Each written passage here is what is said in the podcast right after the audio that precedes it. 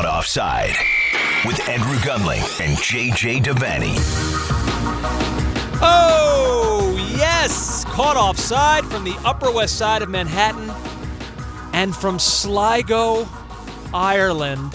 Andrew Gunling, JJ Devaney. What's up, brother? Andrew, how are you? It's it's great to hear from you. And uh, yeah, I'm in the west coast of Ireland, uh, underneath the Ox Mountains, on a frosty night with a full moon, talking to you about football. This is this is beautiful. This is just beautiful. I love something about you being home. It just feels right to me. Uh, I like knowing that you're you're in your homeland. I know what it means to you, especially this week. Now, are you there for St. Patrick's Day by coincidence, or was this planned? Purely coincidence. I was supposed to go over at Christmas. I, I canned that because Omicron was everywhere, and I'm like, this is just not a good time to go. So I pushed it back. It happened to coincide with St. Patrick's Day, which I really don't uh, think that much about anymore. When I was a kid, it was a big deal. It's not so much anymore. And uh, it just so happens that tomorrow is St. Patrick's Day. And and you will be treating it as a big deal this year, I assume. I'll be I'll be having a few pints of Guinness. By the way, Andrew, the pints of Guinness I've had so far. I mean, good lord, I, unbelievable. I had one in Foley's in Sligo on Sunday, and it was magnificent. It was a work of art. And yes, folks, the difference between Guinness in Ireland and Guinness in the United States, it's it's not in it's not inconsiderable. No, it's, real. Not it's something a, it's a just- thing. We've this has been well documented on this show. It has. And uh, did I tell you that I did some digging and I discovered why the Guinness tastes yeah, we did a whole thing on it. Did we? Yeah, about the barrels that it takes. It's in the barrels for a long time, and you know, in that trip from Ireland to the U.S., it it, it not spoils, but it it's altered in some way. Yeah, Oh no, I uh, well, I I, I should be more clear then because uh, what you're saying there isn't technically true. The Guinness that all Guinness is made in St James's Gate in Dublin, Mhm. Um, and Guinness for export is pasteurized, which must have some effect on oh the yeah, taste. maybe that's what it was that you said. We yeah, I, I yeah. know that we did this. Okay, it's done. But tomorrow will be, I'll be able to enjoy some pints of the black stuff that are just otherworldly. I'll put it that way. Well, I hope whatever crimes you commit aren't too egregious. That um that I didn't enjoy, Andrew. The the leap straight away from Irishness to drunkenness to to jail time to crime. Um, I think you should think more about the words you say. I used to love St. Patrick's Day in New York City. Uh, now, I, I fully admit that it is um, top two in the power rankings of most obnoxious days of the year in New York City. That St. Patrick's Day and SantaCon constantly are flipping back and forth as to which one is actually the most annoying to live here, um, based The on the, UN general, General Assembly, the UN General Assembly for- for, drivers. but that's for there. a far different reason. This is just by based on the general behavior of everyone. Those two days are if you are sober in Manhattan, it's an absolute nightmare on those no, two it's days. it, it, it, it was pointed out to me, and, and to be truly honest, I have n- I don't have really much time for St. Patrick's Day anymore, um, except you know, okay, tomorrow bars are going to be and pubs are going to be a hellscape across the world. You don't you don't want to be in them. Uh, people make things green unnecessarily, um, and as a history um, major, I must inform you that the the character that we believe was St. Patrick eh, probably didn't exist. He was written down, and his life and times were written down later by two monks called Muirchú and Tírechán, many hundreds of years later. And we believe that was all made up, and he's a composite of possibly two figures. what an on-brand moment for you that was. Let me spread my smugness by blessing you with a history lesson, and in the process, Andrew. let me tell you that St. Patrick wasn't real. I want to rain on all of your fun. Andrew, there was there was no St. Patrick, but there is. I'm changing tack. There is a title race, more of which. Oh, welcome aboard with the rest of us. We've been waiting for you for weeks now. There sure is, my friend. We'll talk about that as Liverpool and Arsenal played earlier today in a massively important Premier League match. Uh, you don't see too many of those coinciding with Champions League occasions, but we had one of those today where uh, our our attention was being pulled in, in multiple directions. Um, so we'll talk about that. Also, we are we're kind of on the eve. This time tomorrow, JJ will know the U.S. squad for three of the most important World Cup qualifiers that I can remember. Well, I guess for since the last time around, but you know what I mean. these are Since vital. the other ones that I can also remember. but these are like it can't happen again. It can't happen again. Stop. Okay, what what are you doing? We are we are not there yet. We are we are so many days out. We are in preview mode. We are not in it can't happen again mode. We, I've we I've been in it can't happen again mode for since qualifying began, but now it's coming to a head. So yeah, we're gonna do a little bit at the end of this podcast, a little bit of domestic stuff, MLS, Concacaf Champions League, and of course, like I mentioned, the U.S. men, and uh, kind of take our temperature of, of how we're feeling on the eve of the week of the Can I- can I quickly apologize uh, for being a hypocrite there because I told you we can't. I told you you can't be in we can't do this again mode. Well, I went into a slight panic this evening Hmm. watching a U.S. soccer starlet. Um, um, but we can talk about It'll that all later. be mentioned. I know who you're talking about already. I was monitoring your Twitter closely. I've Oh, got people. Lord. I, I've hired a team of people around the clock to monitor your Twitter account and our show Twitter account, which I've basically lost all control of. Uh, so I'm well well versed in what you're talking about. But JJ, let's start. Let's start with the Champions League. Ah, the quarterfinals. We are knowing more and more competitors of the quarterfinals as the round of 16 is wrapping up. Uh, now, where do you want to start? To me, the biggest story to come out of these last two days is Manchester United. I, I figure that's a natural starting place, but it, it also happened on Tuesday. So I don't know if you're one of these guys who demands recency. What is immediate? What just happened? I- I'm happy to go with Manchester United Let's because it is the biggest story of this round. Let's be well. It yeah, is. it's the biggest story of this round. The second biggest is probably Ajax's elimination. Actually, second biggest Juventus elimination, and Ajax is coming in after that, I suppose. Manchester United are out. Atletico Madrid come to Old Trafford and they come out 1-0 winners. Now quickly before we get to the Manchester United side of this, you know, I don't I don't want to be one of those people in media who harps on negative, who only talks about the negative sides of stories and things like that. So I do want to quickly touch on Atletico Madrid because this was this was really a, a, massively important victory for them to get into the quarterfinals. And Simeone, uh, if you talk about who is it most important for, he has finally done it, JJ. He has vanquished his Ronaldo dragon. He had been 0 5 against Ronaldo in Champions League meetings uh, until this. And the sixth, sixth time is a charm, is a very common phrase in the uh, Simeone household. They're Yeah, the- you you say he vanquished his Ronaldo dragon. I feel as if he didn't vanquish the Ronaldo dragon more than he watched the Ronaldo, a statue of a dragon, be wheeled into position every now and again, um, not do anything. I mean, it was a it was a for a man who loves to set records, it was a record-setting night for Cristiano Ronaldo. Who did he even summon a shot No. in this game? He sure didn't. Um, we'll get to that. Like I said, I'm, I'm desperately trying to start positive, but you just Well, let me well let me tell you the positives are that uh, I tweeted this and I, I really do feel it. Um, you can look at that Atleti team and you can watch that Atleti team in La Liga and think they're not giving me all the football that they possibly can give me. But let me tell you, folks, they never fail to give you every inch of housery that they can possibly muster. It's kind of their calling card. Like what you just described there is sort of how they've defined an era of Atletico Madrid football. It's, it's sort of who they are, and usually for the better.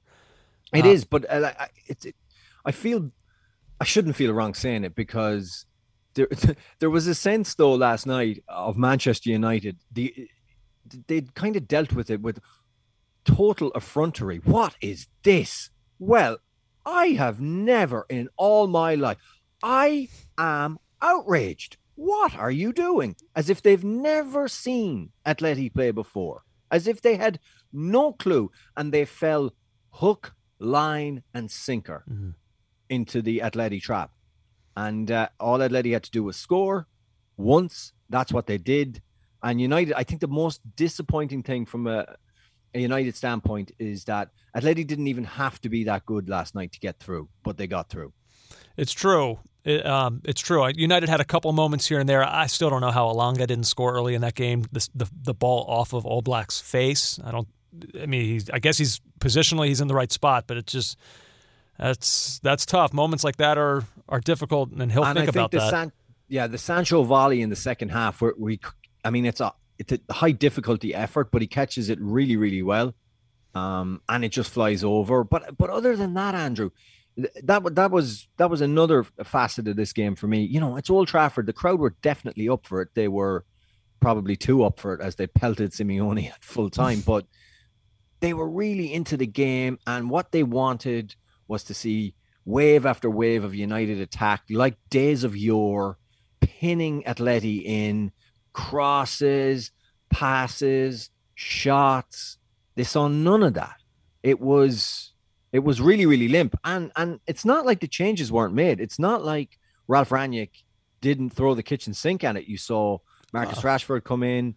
You saw Juan Mata come on for a center back. Yeah, but Harry that Maguire that's come... one of those like if if that's your break glass in case of emergency, like Juan Mata. When I saw that, I, I thought this that's just not I don't know. That's is that striking fear into the heart of Atleti at this point in the game? Probably not. It's not. And Rangnick, he had he had two Portuguese options to take off. I mean, at that point, like it was once Ronaldo. I don't know if you saw this bit into the back of the head of Harry Maguire, um, where they were both going for that cross that both evaded both of them, and and and Ronaldo ended up just eating skull in a most horrifying fashion. Um, I would have taken Ronaldo off, and I wouldn't have taken Bruno Fernandes off. That said, leave Ronaldo on or bring on Marcus Rashford, I'm definitely leaving Ronaldo on because Rashford came in and did nothing. It was um it was one of those nights where if the weekend against Tottenham was enough to to make you think that oh well maybe things can be okay even though it really wasn't a good performance by United against Tottenham and as Gary Neville said on another day they could be beaten but if it was enough as a United supporter to sway you this was another result that brings you crashing down to earth and makes you realize just how far off it United really are. Yeah, and this is the one that's more. I mean, look, the, the win over Tottenham was huge because it does keep them at least in a battle for top four. Um, but this is this is a soul crusher. You know, yeah. this they're not going to win a trophy this year. Um, and even though this was always going to be a long shot, I think if you were a United supporter, you, you, could always dream. This is Ronaldo's competition. Maybe he's not giving us quite what we wanted in the Premier League, but he's been so clutch for us in this competition. Who knows how far he can take us? Maybe we've got, maybe we won't win it, but we'll have some fun nights ahead of us. And to just crash out at home uh, in the round of 16, this this one stings maybe worse than any loss they've had so far this season. I would think. Uh, you know, I'll speak on behalf of United supporters there. I, I, don't know if they would agree, but that that would be my view of it. Um, one thing on on Simeone that I wanted to mention. So, uh, just to talk about him for a sec, you know, you talk about like we talk about managers and the impact that they make on their clubs, and I just wonder if we're now at a point with him. Like, can you think, JJ, of other examples of a manager being so transformative for what they have meant for a club. Like if you look if you look at Atletico Madrid's recent history. So they were relegated in the 99-2000 season. Then promoted back to the first division uh, La Liga in 0203. Their league finishes after that were 12th, 7th, 11th, 10th, 7th, then two back-to-back fourths, uh, then 9th, and then 7th. Like this is kind of what they were. They were sort of just like a middling kind of whatever team. They then yeah. fire their manager in the middle of the next of the next season, in the 11-12 season. Enter Simeone at that point, middle of that season in December. A few months later, wins the Europa League. A couple months after that, beats Chelsea to win the UEFA Super Cup. Then they go third, first, third, third, third, second, second, third, first.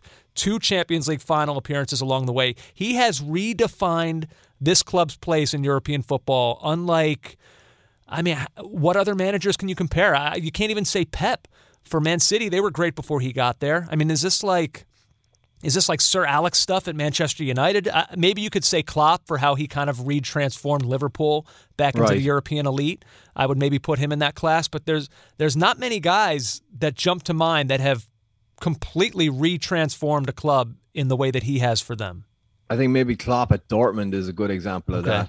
that. Um, uh, yeah, it, it, it's been absolutely stunning, and the club itself, everything around the club has, and I suppose this is the, this is part of why clubs keep looking for these transformative managers. That they're like gold dust. But you're right. He, everything around the club, the, the ecosystem of the club, they move, they've moved into this massive new stadium mm-hmm. since he was there. That's on the back of everything he's done.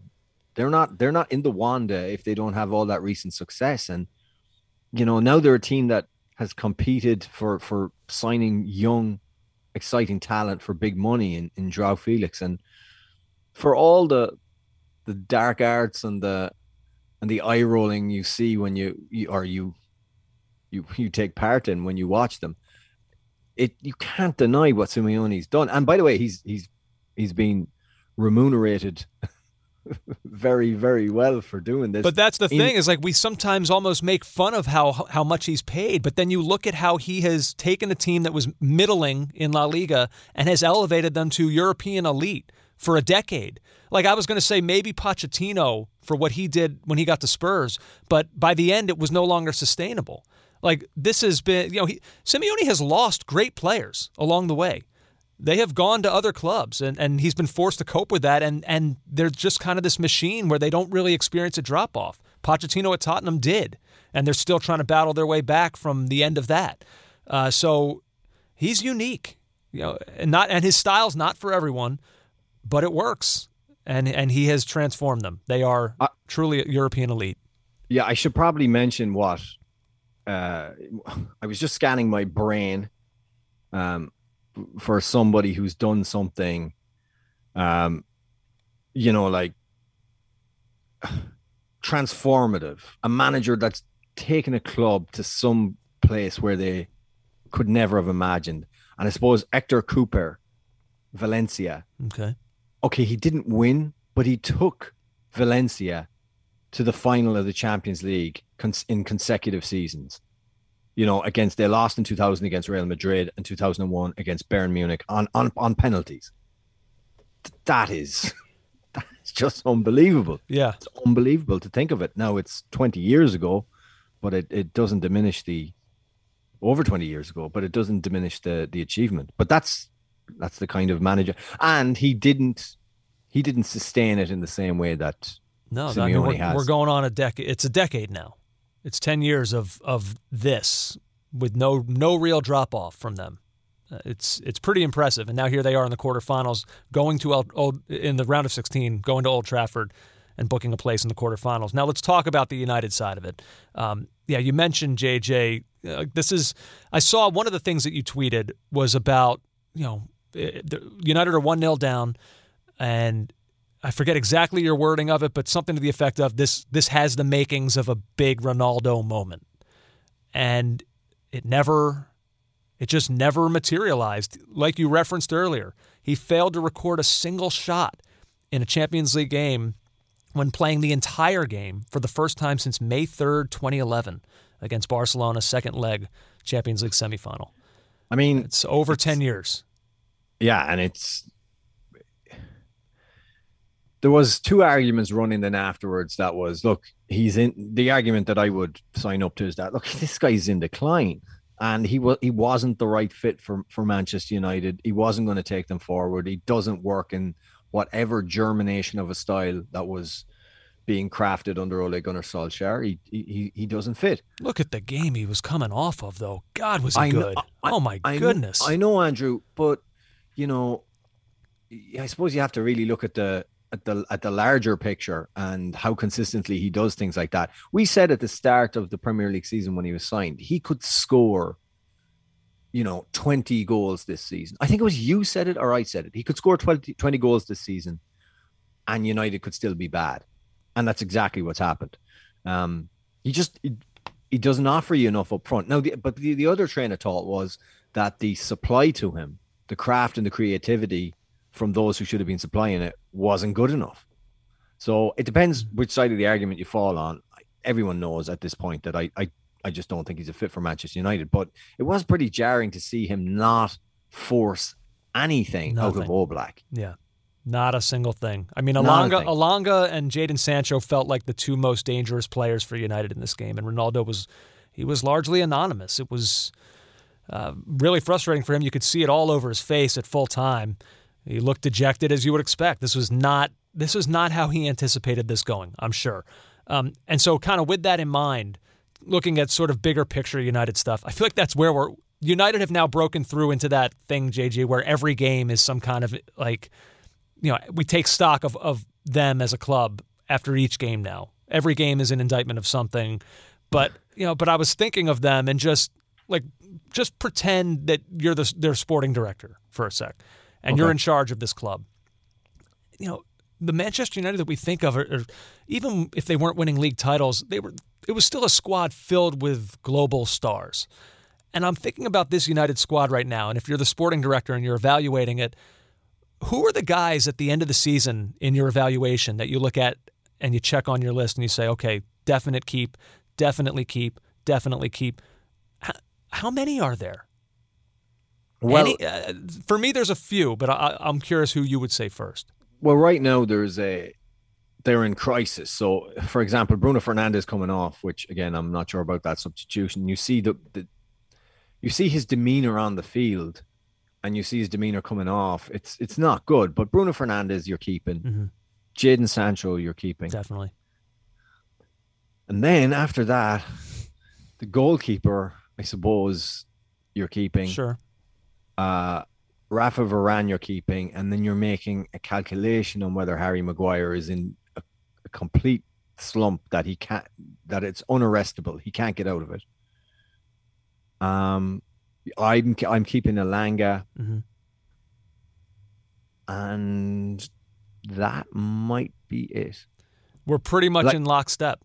Mm. I think we had all the same ones. Um, there's one other name that you didn't mention that we'll mention a sec because I texted our my buddy and now our kind of mutual friend Berenson, who is a uh, diehard United supporter. I asked him this question because I wanted a, an actual United fan what they would say. Oh, is he the best man to go to though? what does that mean? At any rate, here's what he said. You can decide. He said Sancho, Bruno, Elanga, Fred, De Gea, Varane, Lindelof, Shaw, and McTominay. He said I'd keep Dalot and Telles too, though they both need daily crossing drills. Bring Brandon Williams back from loan and keep him too. Personally, I'd love to keep Pogba. No one can boss the midfielder make the insane pass that he can make. Regarding Rashford, uh, as out of form and out of favor as he is, I'd keep him. I expect a Sterling Bernardo style turnaround from him. Um, I don't. I mean, he's keeping a lot. He's there. keeping a, way more than I would have thought. Look, I, I like McTominay. He's fine. Fred is hot and cold. He was really good against Tottenham over the weekend. Other games, he he doesn't do the job that they want him to do. Um, So to me, like for Manchester United, I would say if that's what you're getting out of him, then no, he's it's not a mandatory keep for me. Um, the one that's interesting that that I was hinting at, Pogba.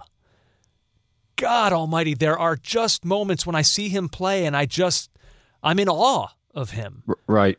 And then there's moments where he's you forget he's on the field, and it's a, Well, such a frustrating one because if if he can be unlocked for United, we've and we've said this so many times, so it's almost dumb to keep harping on it. But if he can be unlocked for them in the way that he Ah. often is for France, then it's it's an unbelievable player that you have. But they just he, they just don't get it on a consistent basis.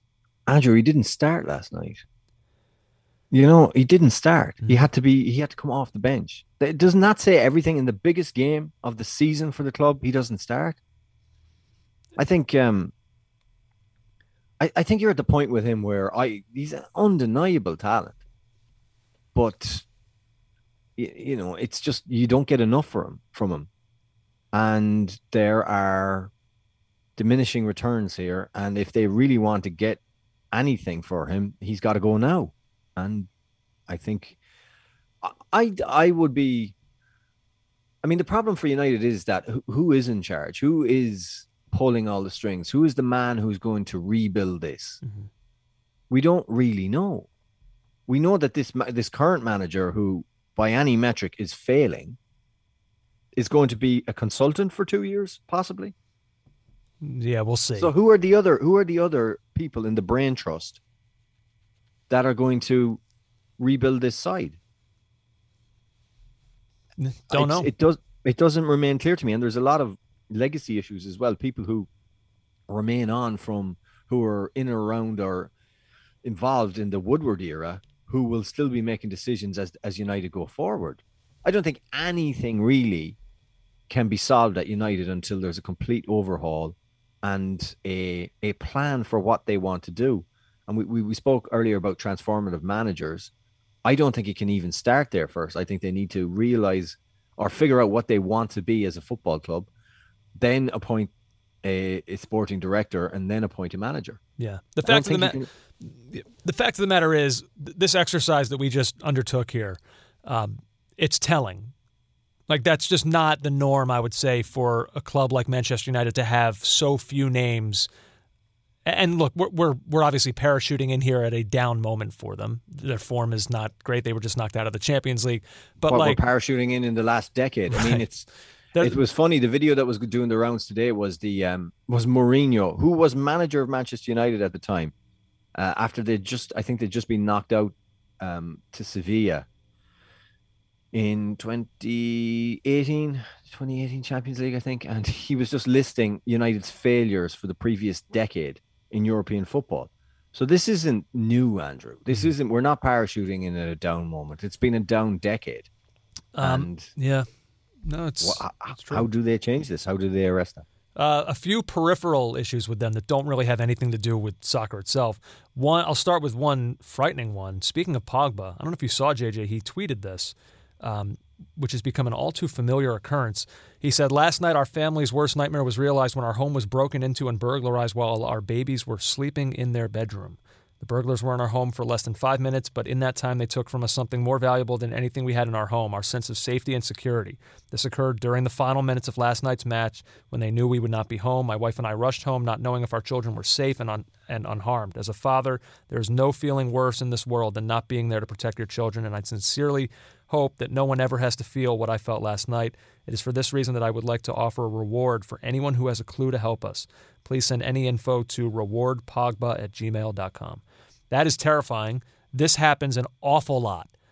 And you wonder, like, is it is it enough of a problem now where clubs are going to start have to have to like provide their players with security personnel during matches because it's just become like it's just become a thing. Burglars know guys aren't home. They know that they're multimillionaires and this is what they do. And the fact that his children, his babies were home when this happened, that's that's really frightening. So, yeah, not not good and I hope that uh, Pogba offering a reward does help catch whoever did this.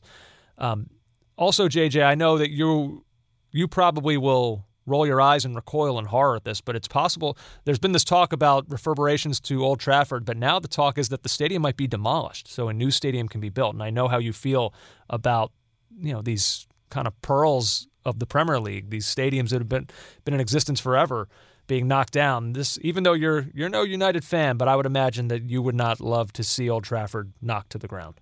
No. Um, well, it's I've seen it. I saw the the last major major because they've added pieces on over the last twenty years. Like they filled in the corners to get it to like seventy or seventy five thousand capacity, and the main stand. I remember when that was completely refurbished, but the stand on the other side. There hasn't been very much done with that since the 1980s, if anything. So the the the, the side that you don't see, the camera, the camera side, um, and I, I remember the Stretford End being refurbished, but I also remember the the pictures of when um, it was bombed by the Nazis, Hmm. uh, where the sm- where it was smoldering. So, I think, I mean, they're going to stay there. You know, they're going to stay at Old Trafford. I, I'm assuming because I haven't really seen these reports, Andrew. But um, I'm I, I'm kind of I'm okay with with a refurbishing of the stadium or or a rebuilding of the stadium on the original site. Okay. What if I told you a cheese room was centerpiece to the new refurbishments? They must avoid the cheese room. Okay. They must avoid it. Know Uh, that's a big Roy hot Keane, button issue with you. Roy Keane was ahead of this. He he he commented again 20 years ago about the atmosphere with at Old Trafford was beginning to dwindle. He said that winning had become so ingrained that supporters came along and that they were a certain type of supporter. And he he coined the phrase prawn sandwiches. They have their mm-hmm. champagne and their prawn sandwiches, and they're not really watching the match. So they must avoid the cheese room because that's the logical next step from the prawn sandwich brigade. And uh, finally, I don't know if you saw this over the weekend, but did uh, did Cristiano Cristiano Ronaldo bring Tom Brady out of retirement? I, unbelievably, uh, Tom Brady turned up at the one game where Ronaldo didn't look like, like I said, uh, uh, he didn't look statuesque, and he put in an amazing performance. And um, I think Brady, it never like Ronaldo aside, I it never felt like Brady was was really retiring. I didn't believe it. It didn't. It didn't. He didn't want to do it. He didn't want to. Yeah. No, it didn't seem. You know, when he said that that was it, it didn't seem comprehensive. It didn't seem like he was all in on retirement. And uh, the links are interesting though because the Glazer family owns Manchester United. They also own the Tampa Bay Buccaneers. Mm-hmm. And I mm. wonder, I just wonder if there was like a, if they knew he was Tom was wavering, and they're like, why don't you come out watch a game, knowing that you know Ronaldo is kind of. There's not many guys in that class that like the the Brady, Ronaldo, LeBron, Messi. It's kind of like a, a class of just a few guys who have been who have been at so this for, for for a generation that can relate with one another. And so hmm. when when Brady saw Ronaldo doing that, I just wonder. And then you saw him; they t- they're talking after the game. Ronaldo, you can you can hear him. He said, "So you're done, right?" And you can't tell what Brady says, but the look on his face was no. And then, sure enough, the next day you find out it's official. He's back. I Just wonder. Maybe he'd made up his mind already. Maybe it had nothing to do with it. But I just wonder if watching Ronaldo do that and then talking to him afterwards, if it just pushed him a little bit over the ledge. Yeah, well, the, the, the Glazers. Um, the I mean, the Glazers know nothing about soccer or football, and very little about Manchester United. It would seem. So maybe if they were trying to convince um, Brady to come back, they took him to see Ronaldo, and they just happened upon a good Ronaldo performance. You're you're vicious. You're vicious. Just. I mean, that's not. I mean. take it. Take them. Uh, take uh, take any other game um, during the season, and maybe Brady thinks, "Yeah, I'm done." But uh, no, I don't think he was ever retiring.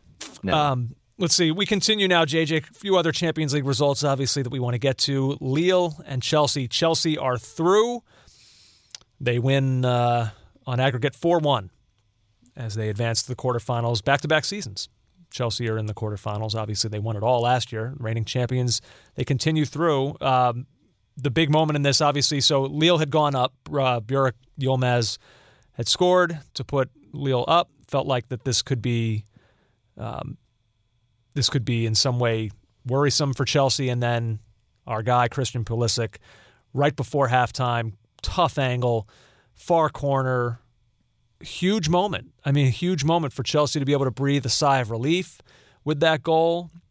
You know, we talk a lot about important goals for Pulisic.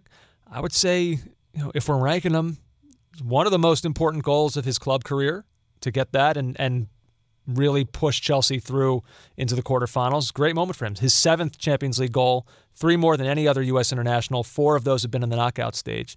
Four knockout stage Champions League goals. That's tied with Chicharito for uh, CONCACAF players. Um, yeah, so. and I wonder are the Ricketts family watching this and thinking, there's our boy scoring a goal? Mm-hmm. Are they that bit closer to to getting this thing together as we hear that the Chicago Cubs owners really want to buy Chelsea. Yep. Uh, can't hurt. I would think seeing an seeing an American, the face of American soccer, playing like that. American owners, I think, could would be taken in some way. Uh, I don't know. We'll see. I guess. Look, ultimately, it's a money thing. So mm. stuff like that, sure, that that might mean something in a sentimental way. But if the money's right, then then yeah, well, there'll be a deal. Uh, not if we're talking about Americans in this game, not a great moment for Tim Weah. Came on as a sub, and then the goal that really put it out of reach. Uh, Cesar Azpilicueta ran in right behind Weah. Just Weah lost him, tried to recover. It was too late, couldn't get back, and Azpilicueta finished to seal the deal. May not have mattered, eh, but that was that was the exclamation point. And uh, so, not a great moment from Weah. Chelsea's central defense, I thought, was maybe a little bit shaky in this one. I mean, it, overall, you might look at it and say this is you know four one on aggregate, fairly comfortable. There were some moments. Um, Yeah. Big gap in the middle of the box for a Zeka free header that he just missed. Um, you know, so Lille had a, a couple moments here and there, but uh, overall, it's uh, Chelsea as they roll along. Two years in a row now, very successful in this uh, in this competition. I also saw, uh, and I only saw bit, bits and pieces, snippets, because I was obviously engaged in the other game. But um, I saw Chalobah do the exact same tackle after he got skint by was it Jonathan David? I can't remember who who just absolutely skint uh, for Lille went by him, and he did the exact same tackle tackle he did on the weekend at Jacob Murphy, which should have been a penalty, but um, he got penalised for this. Now it was out. It was adjudged to be outside the box, but it was almost identical to what he did. But in England, no. But in Europe, yes. Going to show the the kind of difference. The let it flow policy has not made its way through to the Champions League. Um, so congrats to Chelsea as they are through to the quarterfinals. One thing while we're talking about them, uh, I, I texted you over the weekend. I mean, obviously this made news. The uh, the request from Chelsea to play Middlesbrough behind closed doors in the FA Cup quarterfinal. Unbelievable. It has since been rescinded, but I mean, look, the milk is out of the udder. Like it doesn't change the fact that, that it's what they wanted and they went they took the steps to try to make it happen. I, a couple things with this. First, it is I really look at it as one of the most deranged and like detached from reality requests ever made. Ever. Arrogant. I, I couldn't believe it. I had to look at the statement twice to make sure I wasn't being fooled by like a parody account. It was that absurd to me. The second thing with this, like, on what planet is not having traveling support directly equatable to not allowing a team to have home support?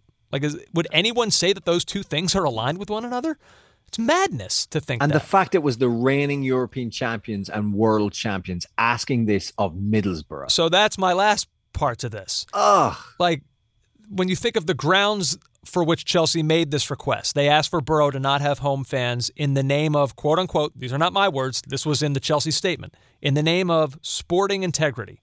JJ, imagine, imagine oh. the nerve of being reigning European champions, having one of the most expensive teams on earth, and playing a club in the division beneath you, and asking that that team play behind closed doors at home for sporting integrity. What? Whose idea was this? Who, who thought that this was a thing that could happen that made sense? When has sporting integrity ever mattered to Chelsea? This is a club that is two years removed from being dealt a transfer ban for 150 rule breaches involving 69 academy players. Did sporting integrity matter at all to them then? But it matters now. It matters now. This is the club that essentially, I mean, we've talked about this. This is the club that permanently sent transfer payment structures into orbit on the Yep. back of a Russian oligarch who is friends with Vladimir Putin. And that's the other thing with this, JJ. Like, they're making this request of a championship level club who, let's be honest, may not be back in the quarterfinals of the FA Cup for, I don't know, what, 50 years? Like, and they're making this request not because of any kind of sympathetic cause, but because your owner has been sanctioned for his ties to an autocrat and had his assets frozen. Like it's not like we're there, it's not like there was any kind of suffering from a natural disaster or something that like would be a noble cause that everyone would get behind. No, the complete and total opposite. This is bat crazy. I couldn't even believe it. It was it was an absolute stunning read, uh, a read that made you chuckle. And and you know, Like, was there no one in the room who could have just been like, uh, guys? Like, no one? They all thought, yeah, this is reasonable. like if if this uh, the way after reading that statement, the the very thin, shallow reserves of goodwill that existed towards Chelsea and their supporters, between them chanting Abramovich's name en masse, by the way, at away games, and this statement. Like if the club folded tomorrow morning, a lot of people would be just good riddance. well, Good hold on. riddance. So here's here's one thing that I want to say. I'm glad you bring up the Chelsea supporter angle of it. And look, I the, the chanting Abramovich's name that's something that, Ah, I, the, they, that I they're the don't worst. They're don't the approve of certainly. worst. But, but here's what I would ask though. Look, we know I know Chelsea fans. They're not they're not the worst people that I know. I know that there's an element of that fan base that is, is Repugnant. Yeah. Um, but but like look, I'm a Tottenham fan saying this. You're a Liverpool fan. They don't want to hear it from us. I understand that. But but they have well, it's time, they it's time to they know took, though. But it's like time they took their medicine. but I'm just saying, like, they- when even when they saw this, like, look, you can. It doesn't make you less of a fan of a club to look at something your team is doing and thinking, guys, have you all lost your mind? Get back to reality. Like.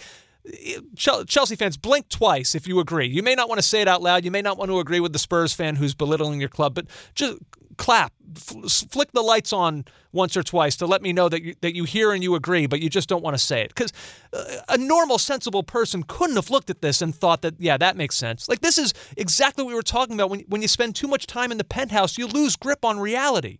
The world is just like you, you can't relate anymore to what is normal. And that's them. They've they've spent so much time in another world that they've lost their sight on everything. But but also Andrew, I, you know, I'm sick of you know tiptoeing around them. You know, we we made so many com- accommodations for Newcastle supporters and their behaviour since they've been bought out by a murderous regime, and now we have to, you know, oh well, you know, we know all Chelsea supporters aren't like this. Screw it, I'm Well- done with that. Well, I'm they're done not. with though. that. They're not. I know Chelsea fans who aren't like that, who who will look at this and say, "Good lord." There's not. Oh, I'm not hearing from enough of them. Maybe you have a byline to um, nicechelseasupporters.org yeah. or whatever chat. Do I registered that site years ago? uh, this was, I mean, and it, you know, it's interesting because it, the, the reason that you know, remember, this is the club that like kind of ended the Super League. You know, so there is there are fans there that have like there are, the there are some League. fans there that do have some grip on reality, Oh, but it's the club that doesn't.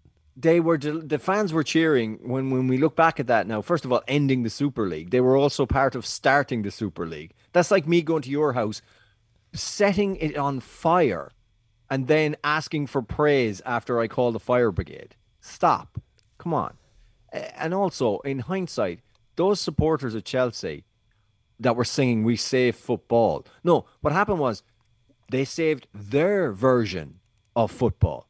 Could you imagine the incandescent rage if they were told, all right, you've saved football, but now your sugar daddy owner is going to be taken away from you and you'll have to be normal again? Can you imagine how they would have reacted to that if, the, if that was told to them a year ago? Yeah, The, the entitlement that has been built in that club for the last 20 years. I, I, don't- I don't know. My, my, my reserve, I'm sure there are very nice Chelsea fans out there. and- yes. and they, there definitely are in the US because I've met some of them. But And look, I'm sorry that, that this is what a segment on them winning I'm in the not sorry. Champions League did, but it just had to. It was that I don't know. It was it just it just resonated with me in, in a way that was almost I don't want to say different than the Super League. That was we did three emergency podcasts in three days. Obviously, that resonated with us in a massive way. But this was there was a level of arrogance to this that like was really offensive. Like the, like how dumb or do they believe we all are that that they think people will get behind this? I don't know. Anyway, it just it set me off. Like I texted you right away. I said this this can't be real. Please talk, talk me off the ledge that this is actually a thing that could happen. And Middlesbrough right away put out a statement said we in the strongest way possible will fight this. It ain't like good for good for Boro because come on. Uh, let's see Juventus Villarreal. Wow, whoa, three 0 Villarreal at Juventus, and they win the uh, they win it on aggregate four one. Stunner, JJ. amazing. Uh, Juventus suffered their joint heaviest home defeat in the UEFA Champions League, with two of the four occasions when they've lost by three goals coming against Spanish sides. Um, Juve out been- out in the round of 16, three straight seasons yeah, for the first time. they are. Um, I mean, I, I I think what was not not that they thought they'd solved everything, but you know, some of the signings that they've made, including you know Vlahovic, I I definitely think that they they they thought they'd figured it out. They'd moved on from from the Ronaldo era. They bought in Locatelli, Um, you know, this is just we're talking about the Super League founders and and taking their medicine. I mean, what must Andrea Agnelli be feeling Oof, right now? Yeah, uh, this this was something that was uh, certainly a tie that when they saw it, okay, we're you know we're into the next round. Mm-hmm. But um, but no, they they somehow conspire. You got to give a lot of credit to uh, to Villarreal. Oh yeah, of, of course. They continue to punch way above their weight, and uh, and we're we're talking about turning around clubs. Talk about turning around someone's resume after a pretty wretched time at Arsenal. Unai Emery, mm-hmm. amazing. And I suppose it, it's worth mentioning too that you know Juventus went to reset. They went to reset the team. They went. They did make changes to the side, and but they also reset by bringing back in uh, Allegri, and I mean, he must be absolutely. Well, he is raging. Yeah. Um, he's he's he's pretty upset and um now he did say that uh he said the season hasn't been disastrous um he said that's intellectual dishonesty. I'm not sure how he can come up with that because it does seem like another disaster for Juve but um yeah. And and, and again not a, another bad look uh for Serie A Andrew. The the league that is being pushed and pushed by uh, I mean many people in, in in the states as well as a league that we should pay attention to. And look, I'm I'm I'm not saying you shouldn't enjoy football wherever you get it in whatever form you want, but it's not very good for for Serie A to see um, so many of their top sides just dispensed with at this stage of the competition. Two years in a row, I believe they don't have any teams in the quarterfinals. It's not great. It's not great. Yeah. Now, the one thing I'll say on behalf of Juve, I mean, look, there's no there's no sugarcoating what happened here. To lose 3-0 at home to bow out of the Champions League to a team that you believe you should be far superior to. Um, awful, awful. But like to watch the first half of this match, like if you watched the first 45 minutes and then got pulled somewhere, didn't see the, you you would never think that this is how it was going to end. I mean, they were like Villarreal's goalkeeper, Geronimo Rulli, he he kept them in this game with great goalkeeping. Uh, Juve hit the crossbar. Morata had a header from point blank range really early on that was saved. Vlahovic yeah. had a header from point blank range off uh, of the corner. Um, couldn't get a ton of power behind it, but Rulli's positioning was perfect, was able to smother it. Like Juve, they had chances, uh, but in the second, they, they, you know, we talk all the time about the most important thing you can do is convert the opportunities that you're given. And Juventus, they weren't able to do that. And Villarreal just once the dam burst. I mean, maybe you could see Juve slump a little bit with that first goal, and then Villarreal just they kicked on, and next thing you know, that's it, gone. Pretty shocking. Uh, pretty yeah, shocking. it was. I mean, it all it like you said, it all just happened in in a short space of time. Um, from the 78 minute then Pau Torres in the 85th, and then 90 plus two. It was the world just collapsed in so quickly. And you know, a lot of the time in Europe, Villarreal stay in games. That's that's one of the things that they do very very well. And um, just another stunning stunning exit for Juventus. Yeah. Uh, and then finally, speaking of stunning exits, Ajax out to Benfica.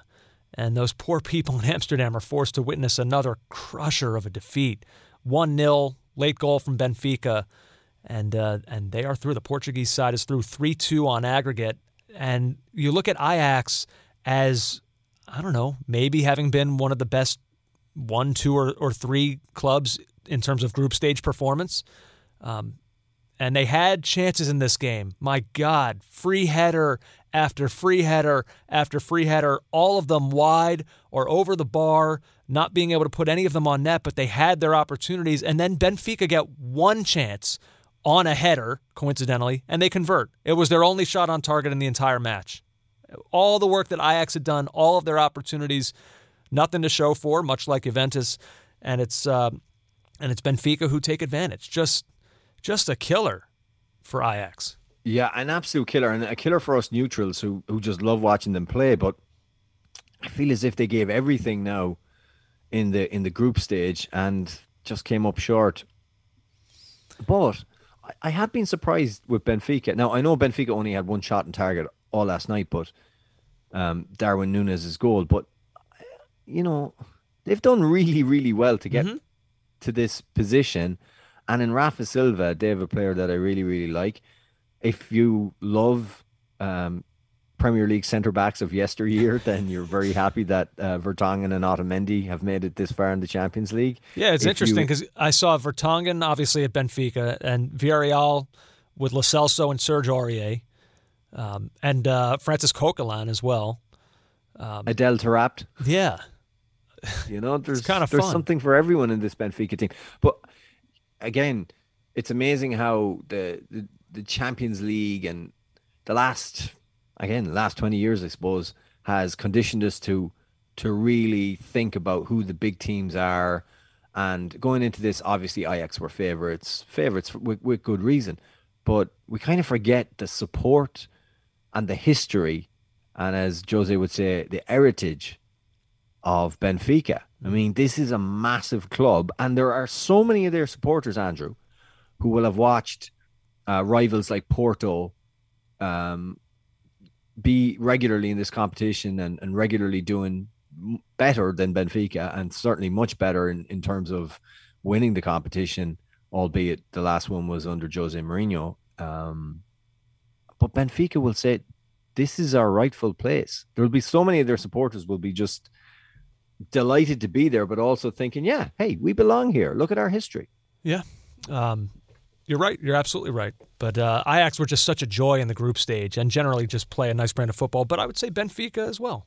I don't think it's. Uh... There's a general sense of. I mean, it was absolutely, and, and please don't jump down my neck, but it was criminal the way that they were denied their place in that Champions League final in 2019. I mean, criminal feels strong. It's not like it wasn't an injustice.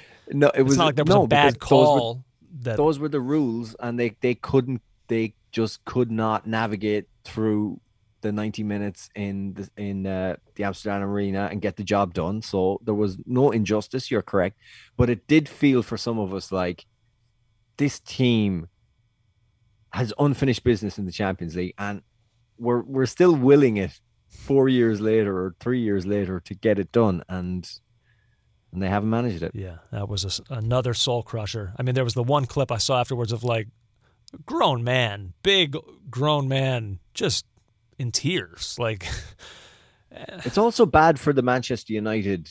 It's been a bad week for bad 10 days for Manchester United's prospective managers with Pochettino somehow blowing what seemed to be a pretty strong position against Real Madrid and now Erik ten Hag mm-hmm. exiting so hmm.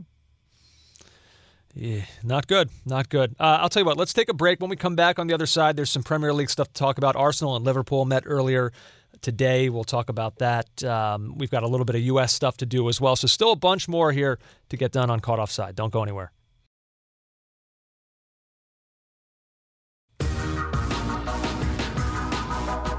Oh, back now on Caught Offside. JJ, when do you come home? I'm home on Sunday, Sunday afternoon. Okay. All right. Why, are you missing me? Of course. Of course I miss you. I can feel there's something it's like a what is it that uh, Spider-Man has like a spidey sense or something that something's yeah. wrong. It's how I feel when the, the moment you've left like US airspace. I, I know. I get us I woke up. I shot up out of bed the other night. JJ. Amanda said, "What is everything okay?" Yeah, yeah. He's he's exited American airspace. I can I can feel it.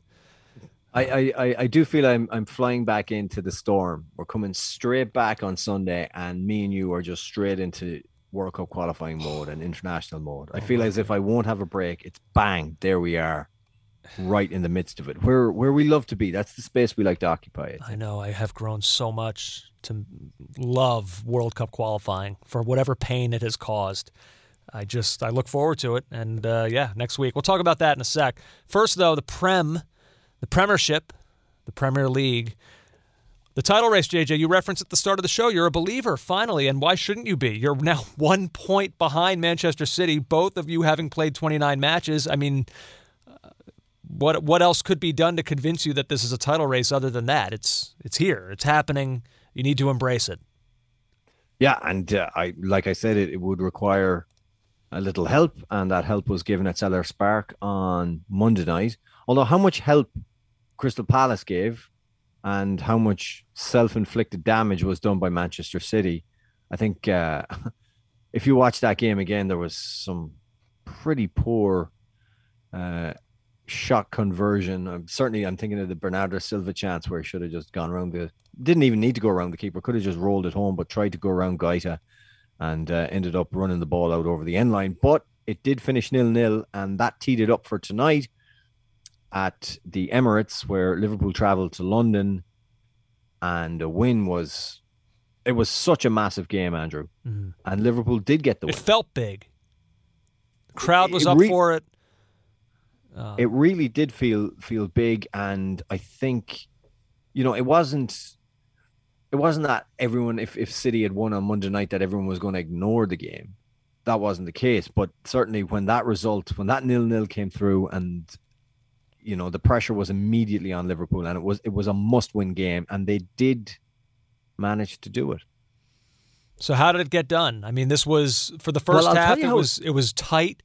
No Mo Salah to start which was interesting. He's fit, Klopp said. Yeah, no, I, I think uh, what Klopp said about Salah was that he was he had trained yesterday to find out whether he would be good to play, but he hadn't trained trained to be you know done the proper training required to start, so they left him off.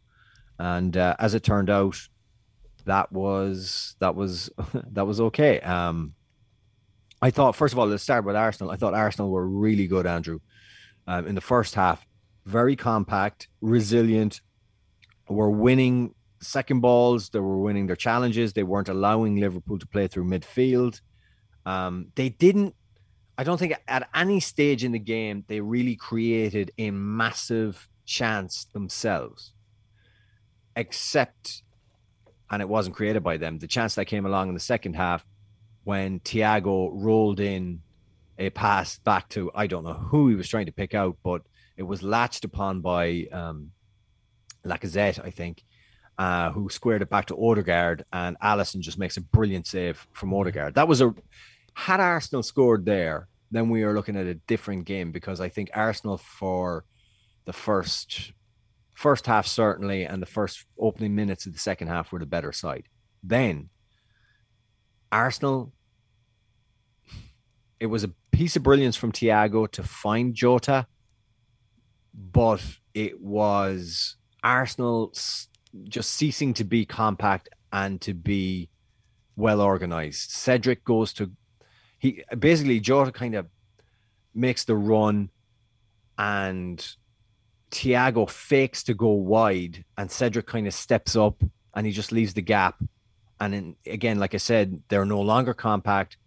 Jota runs in and he just he drills a shot to the near post, and Ramsey, Ramsdale, excuse me, hmm. gets far too much on it.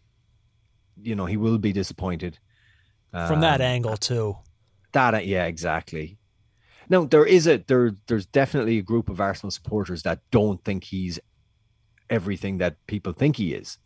And they feel that the save against Leicester and a couple of big high profile performances have kind of covered over some of his errors. But I mean, I they were he, singing his name over the weekend. Right. Yeah. Um, but there are other people who are not fully convinced yet, and uh, that was one of those shots where you're like, ah, he's got to do better. And then um, Liverpool, uh, Klopp had decided he was making some changes, and one of those changes was the man who scored the goal. Jota was taken off, Bobby Firmino came on, and the second goal really, to me, was a classic example of what Klopp has talked about in the past about saying if you don't have an out and out number 10 in a pressing game the over the you know the turnover can be your number 10 because if you turn it over in the right position you're in or you're in an advantageous area of the field. And that's exactly what happened. Uh, Firmino came in he, he turns the ball over runs down the line cuts it back. Robertson has a shot the ball breaks out wide. And a key moment in um, Saka's education, Bukayo Saka's education. He should have put his foot through that ball and made sure it goes out over the line or away. Robertson presses him. He gets it. Saka kind of pulls out a little bit. Uh, Robertson gets down the line, centers to Firmino, who has the deftest touch to put it under the body of Ramsdale, and it's game, set, and match just like that. And that's the Liverpool depth that they have now, considering the signings they've made and the way that they've been able to bounce back from injuries and have a full squad available. But I just on Saka, Andrew, when you watch it again, he's got to do better. And if Mikel Arteta is the manager that we believe he is um, becoming, he will give Saka the bollocking of a lifetime because that was the that was the key moment. And uh, two 0 but I but I thought Arsenal were so much better than the first game, the four 0 They're so much more organised. They've really, you know, with Lacazette in the role that he plays, uh, Martinelli and Saka, they've got they've got something going there, Andrew. Mm-hmm. I think they might be another midfield midfielder short, possibly another fullback. I thought Tierney was good, but maybe they they're short in another area. But um, thought Mart- Martinelli impressed me. He he had a lovely. He nearly had one of the moments of the season.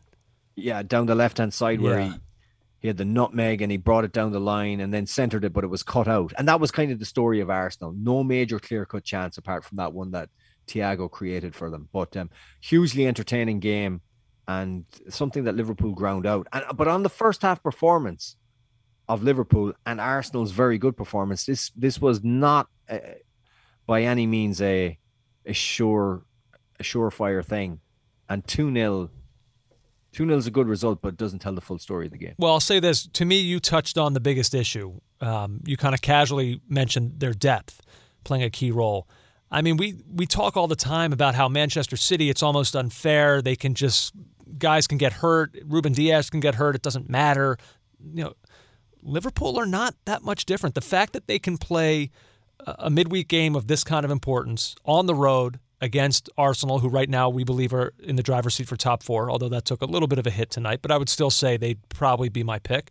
Um, the fact that Liverpool can go into that game and sit their best player, I mean, I know he came on as a sub, but you know, like Mo Salah is possibly going to win, probably going to be player of the season, and like you can sit him in that game and still win two 0 That's they have they're maybe not quite to City level, but like they're in they're not far off of that.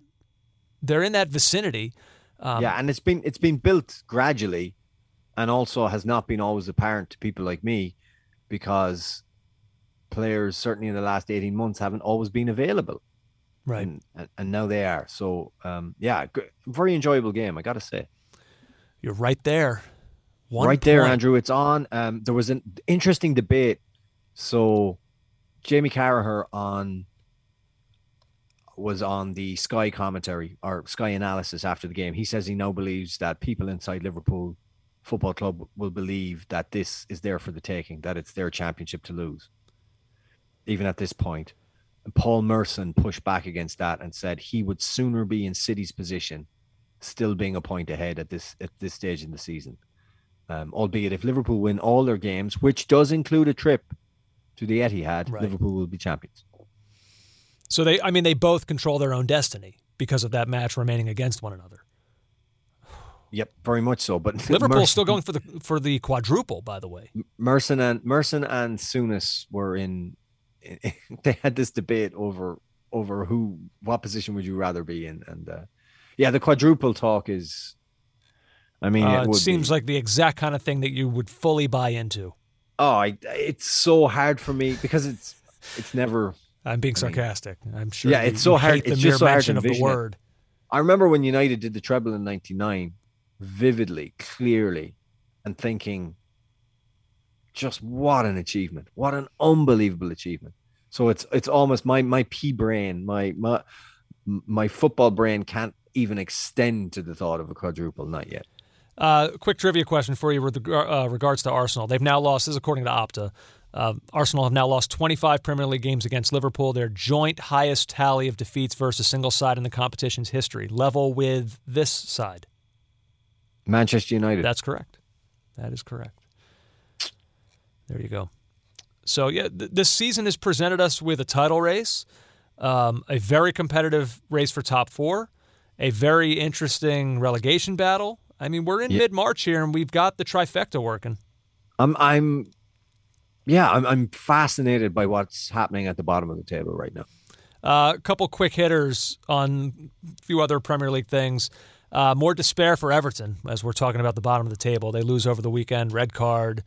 It's um, yeah, it's not it's not clicking. Uh, Andrew, I, I, it's amazing. I, I'd love to get some of our listeners here to to kind of really capture, or maybe they notice it in, in back in the states, just how much the Sky panel of Carragher and Neville kind of set the table or set the tone for the conversation around the Premier League, and they're very very good at it. They had a brilliant conversation over ownership in the Premier League, you know, coming out of the Chelsea um, situation at the weekend. But Carragher had a line about Everton, and he said that he basically said, no, he wasn't absolving the managers, but he was just saying they've gone through so many managers. At some point, Everton have to look at their players, and he said in very, very Didn't we say terms, this? Like we've said this multiple times. Right, but but we did. I don't think we've gone as far as to say he felt that uh, this season Everton's players have been, and this is a quote, a disgrace. Yeah. Now that is strong. Is it inaccurate? That, that where I'm going with this is not. It's not making a, a judgment on whether they're a disgrace or not.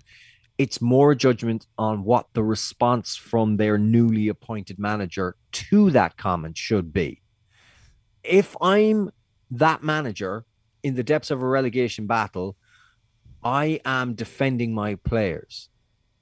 What Frank Lampard had to say was not exactly a complete refutation of what was said. He basically kind of came up with, well, which is true. Well, the only place we can we can uh, you know combat that talk, and I'm paraphrasing, is out on the field. And I do agree okay. with that. I do agree with that. But I do think as well, if you're in that position, you need, and you, I suppose, you've already done a press conference after the Spurs game where you washed your hands completely of anything that happened on that night. It was all the players. Maybe this is one where you say, no, I'm not having that. I don't think our players are disgraced. I think that's absolutely unfair. No, they've been brilliant. No, but you don't have to say they've been brilliant. But disgrace, disgrace is such a strong word. Although I, I feel it's another word that's been denuded over the in, in modern parlance, especially in football, because it gets used so much. Oh, he's a disgrace. I mean, a disgrace. It's it's. I feel like back in the day it was a much stronger term that wouldn't be bandied about so regularly. But my point being is, Andrew, I think you've got to back your players a bit more than old Frankie L is doing right now. Jesse Marsch picking up his first win in really dramatic fashion. What what a moment. What an absolutely amazing moment. And Raphinha to keep the ball alive. Yeah. I get Gelhardt to make the run. But Raphinha's cutback was so good, Andrew. How many times have we seen players in that position? The cutback doesn't make it. They try a shot. They do something they shouldn't. Perfect weight. And Gelhardt, all he had to do was put his foot through it. And Jesse Marsch, wow, just unbelievable. Now I did visit with Leeds Twitter, which I and Leeds social media after that, which I do regularly, and there was still criticism.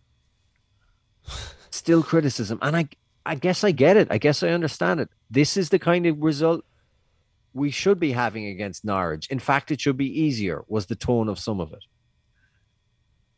That doesn't but shock I, me. That doesn't shock me to hear that. I don't. Norwich are terrible. Now Leeds haven't been great by any stretch of the imagination either, but like in a game where you barely beat the worst team in the league in any sport, you'll have a section of a fan base that will feel that way. Uh, yeah, you will. I, I, do think though that when you're when you're in a what's the phrase? Any port in a storm, you'll just take whatever yes, you can yes. get, and suddenly things are looking, albeit with the advantage of three games over Everton and two over Burnley, it's looking a little bit brighter for Leeds there. First win in five. Big, big win. Yeah. Uh, and then finally, Tottenham beat Brighton earlier today. Uh, I mentioned this because a little bit of history was made. Harry Kane, JJ, scored. Uh, he's now scored 95 goals in 139 appearances away from home in the Premier League, becoming the competition's all time top scorer in away games. Despite making 104 fewer appearances in in away games than the second place person on that list, which is Wayne Rooney. Pretty impressive. That's an amazing uh, road goal scoring record.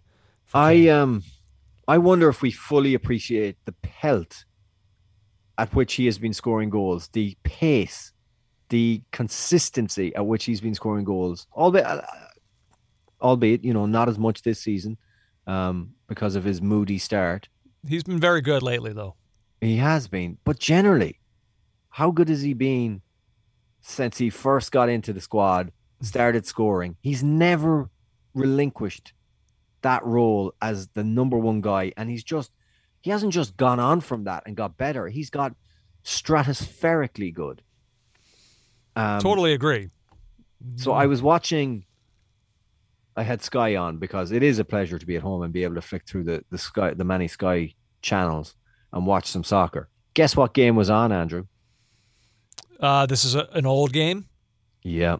I mean, if, if I were able to guess something like that, then I would probably leave here right now and, and play the lottery. Championship playoff semifinal 2013, the Deeney game. the, the Almunia Deeney game. The Almunia Knockaert Zola Deeney game. Guess who was playing center forward in that game for Leicester? Um, Vardy? A fresh faced boy called Harry Kane. Oh my God. Yeah. Didn't hadn't realized it before. There he was. And he does look extremely fresh faced. Um, still with the classic Kane haircut, but um, he held the ball up a couple of times. Um, he had one chance that he just couldn't get on the end of it, and he had one uh, one ball where he centered it and there was no one there. And he was playing in a Nigel Pearson side, which I'm sure was very different to what he ultimately would break into under Pochettino. But it's only twenty, only 2013. Incredible. And yeah, he went from a bit part player there, a guy who didn't score on loan, to this machine of a goal scorer. It's it's truly amazing. Yeah. Um, some American quick hitters, JJ, before we get out on this uh, this edition of Caught Offside. Wound up being a little more dramatic than they might have expected, but NYCFC advanced to the CONCACAF Champions League semifinals. 5 5 on aggregate. Uh, I think they thought they were home free, and then three goals made the uh, six minutes of stoppage time terrifying for them. But NYCFC do survive, and they're into the semis. Yeah, I you will forgive me if I did not pick up on this game. Um, I wasn't able to find a channel to watch it on um, on the here on the west coast of Ireland. But uh, uh, when you when you look at what NYCFC are in in term they're MLS champions in terms of like also just city football group. If you're a supporter of uh, Comunicaciones, you've got to feel pretty good about yourself. That was mm-hmm. one hell of an effort from them. Uh, yeah, I would agree with that. But uh, this run that NYCFC are on right now is uh, is pretty impressive, and you're starting to see even now young players emerge. Talles Magno looks like he's starting to round into form and be a real threat for this team. So we'll see where this goes. I mean, I know how highly you thought of them before the season. You said they were the best team in MLS, and um, maybe they've been a little slower to show it in league play, but in the in this competition, they're they're in it. They're not far off. And it looks like, I mean, I'm not going to go too much deeper right now because there's other games going on um, that would be silly to, to analyze now, not knowing the results. But looks like they might be joined. I mean, New England has a three goal lead going into the second leg tonight.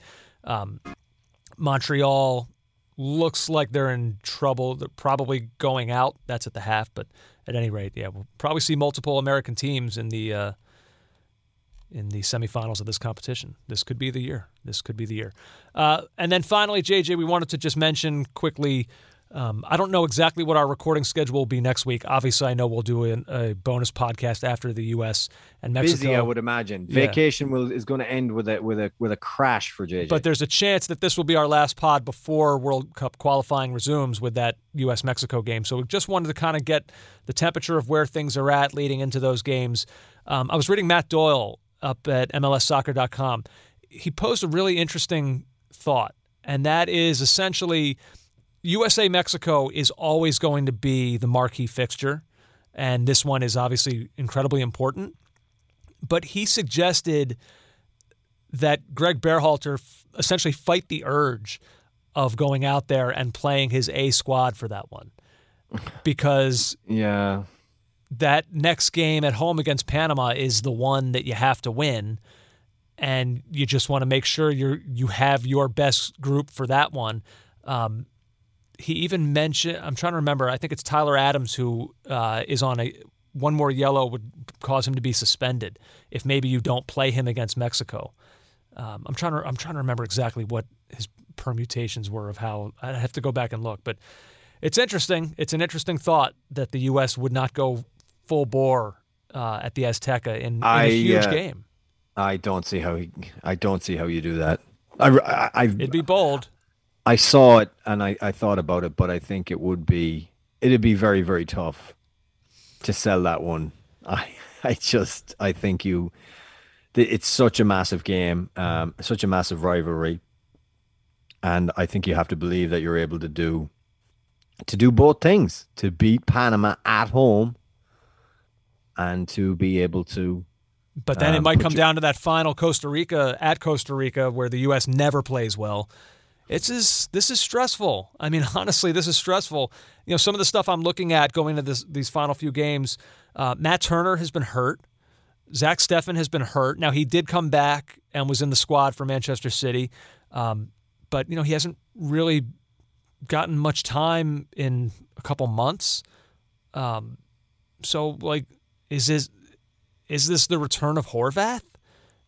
Who you know he's played in four straight games for Nottingham Forest, um, only conceded one goal in those games. Um, the fact that I mean uh, the fact that Steffen is technically back from Man City, I would think that that would probably be who they would go with. But I don't know. It's a little it's a little bit uncomfortable going into these final qualifiers, not really being settled on who is going to be in net for the U.S. That would stress me out a little bit. I would Um, imagine though if if if they can if Steffen is available and Steffen starts, is- I- I- isn't that the one conclusion we've come to I would, after? a I would think, but I, but uh, I mean, I guess if his fitness, yeah, I suppose if his fitness was enough for Man City to put him in a matchday squad, then that should be enough. But I mean, we'll see. he do- we clearly Greg doesn't think he has to play games for his club for him to start. So as long as he's fit, then he plays, right? I, I suppose, I suppose. Um, the other thing I'm wondering if Greg has the courage to do, I have now brought this up multiple times. I'm becoming a cheerleader for this guy. That situation up front, it still feels unsettled. Jordan Pefok still scoring goals over the weekend, scored his sixth goal in the last seven games, leads the Swiss League with 17 goals and 25 appearances. I guess this is my question. Are we not taking him seriously because of the league that he is doing this in? Who's we though? Not not you. I'm not talking about you. A general we. I feel like there's not there's there's no push that I hear for him. It's Sargent. Uh, yeah, it's I don't. I just am not hearing like considering how well he's playing. He's going to be the Golden Boot winner potentially in in his league. That's that's really that's significant to me. And he's doing it now. Like right now, he's in his best form. And I mean, who else really is at that position? If it's because of the league that he's in that people are kind of rolling their eyes, look, I, I I worry to say this because you know you know JJ that I am an, ardent defender of MLS. I believe in Right. it. I believe that people s on it unfairly, um, but but I would say this with regards to Pefok. Um, globalfootballrankings.com. They use data from 538 from SPI data. They rank all the leagues in the world. MLS, according to their rankings, is 17th. The Swiss League is 15th. Are you going to tell me that let's just pretend Ricardo Pepi was still at FC Dallas and he had scored 17 goals in 25 appearances in MLS? Are you going to tell me American fans wouldn't be like slipping into convulsions if old Triple G didn't bring him for crucial World Cup qualifiers? The outroar would be it'd be deafening. So like why should it not be all that different here for this guy who's in that kind of form in a league that judging off of certain metrics is actually better than MLS? Andrew, let's go through this one more time. Uh-huh. This is what Greg Berhalter said in the past when Pefok was left. I, I Um, don't want to hear that Pefok is only capable of playing in one specific system. I don't. I just don't buy that. This is what he said last time, which was last September. Jordan Pefok, that was certainly a difficult decision and was based on how we see the games playing out. It was based on the depth that we see in the striker position and our need in these games for some verticality and some speed to get behind the back line. He just He's not a sloth. Like I've seen. Look, I'm not watching a ton of, of his games, but I watch the highlights of these goals and see how he plays. And he, this is what Berhalter said about his goals. He says we see him scoring his goals a lot of times on crosses, short crosses, set pieces when the team is compact deep in their penalty box. We want more verticality this camp. We want players that can stretch the opponent's back line, run behind the opponent's back line, whether that's our wingers or our forwards. And that's what we chose for. I'm sick saying it, Andrew. God he forbid sees, we have somebody who's capable of scoring on set pieces. Right. He sees things as he sees it differently. He sees it as uh, you know a forward line with almost a more fluid mobile three, and he doesn't see, um, he doesn't see Pefok in that role. Now, if we're going down this road though, and you and, and you broach the question, well, is it the league that they play in? Well, what about Christian Ramirez at Aberdeen in the Scottish Premiership?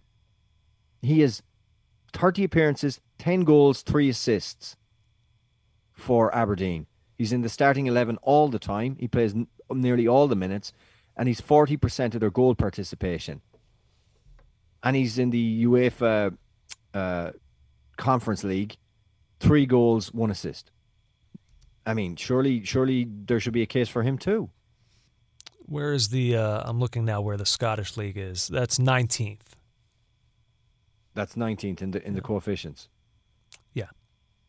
All right. Well, I'm just saying there's there are other there are other leagues and other. I mean, look, that, that one would you're not wrong for bringing it up. That one would surprise me just because he hasn't really like Pefok has been a part of the the structure, the picture. Like right. he had I know it's been a while since they've brought him in, but he's he's played games with this team. Like that Sure. That, the Ramirez would be a little bit more out of left field. Um, but I hear you. Like if this were a, a different time in qualifying, I would say sure but just for like the importance of these games and the form that he's in, I just I don't know, and, and the fact that the U.S. has a hole there. Uh, so we'll see. This time tomorrow, we'll know the squad, and I eagerly anticipate it. Do you think Gio Reyna will be a part of it? I think he should be. Um, I saw him assist tonight on a vital uh, victory for Borussia Dortmund. Free kick, Andrew, against Mainz late in the game.